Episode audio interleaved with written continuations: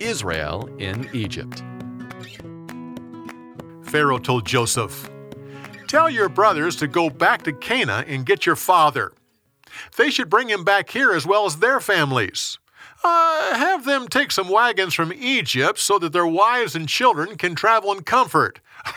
Don't worry about their belongings, because I'll give them the best of Egypt. When the men got back to Canaan, Jacob was stunned when they told him everything that happened. At first, he didn't believe that Joseph was actually alive. But eventually, he became thrilled as he listened to stories about Joseph and all he had done. So Jacob's entire clan started the journey to Egypt. Along the way, they stopped to sacrifice to the Lord. That night, God appeared to him in a vision.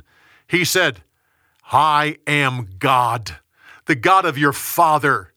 Don't be afraid to go to Egypt. I will go with you and make you a great nation. In time, I'll bring them back to this land. Finally, Jacob, his children, and all their children arrived in Egypt. Pharaoh provided everything they needed because of Joseph. They were given the best land for their families and herds. Jacob lived another 17 years. When he was about to die, he called Joseph to his side. Your two sons are now mine. Manasseh and Ephraim are my sons as much as Reuben and Simeon are mine. They will have part of my inheritance and be counted as the sons of Israel. Joseph brought both sons next to his father to receive the blessing. He put Manasseh next to Jacob's right hand because he was the oldest.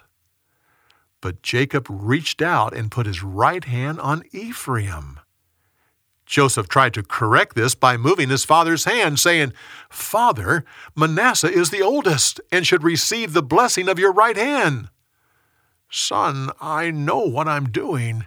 Yes, Manasseh will be the father of a great tribe, but the descendants of Ephraim will have a larger population.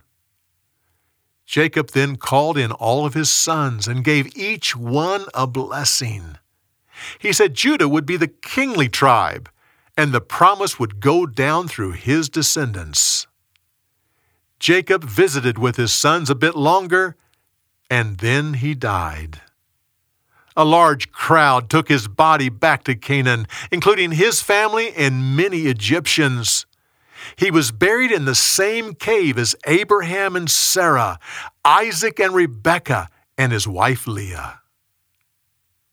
After the death of Jacob, the brothers of Joseph became fearful.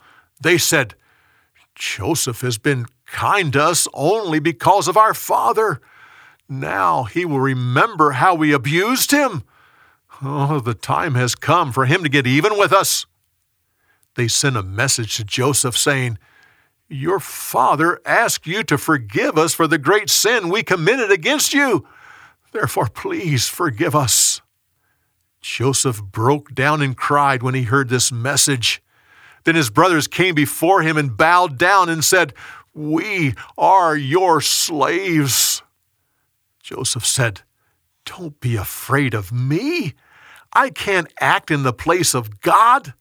It's true you wanted to hurt me, but God was in control the entire time. He planned it to save the lives of our entire clan. Listen to me and don't be afraid. I'll take care of you and your children. Joseph spoke words of comfort to his brothers. He reassured them of his love and care. For more, go to BibleTelling.org.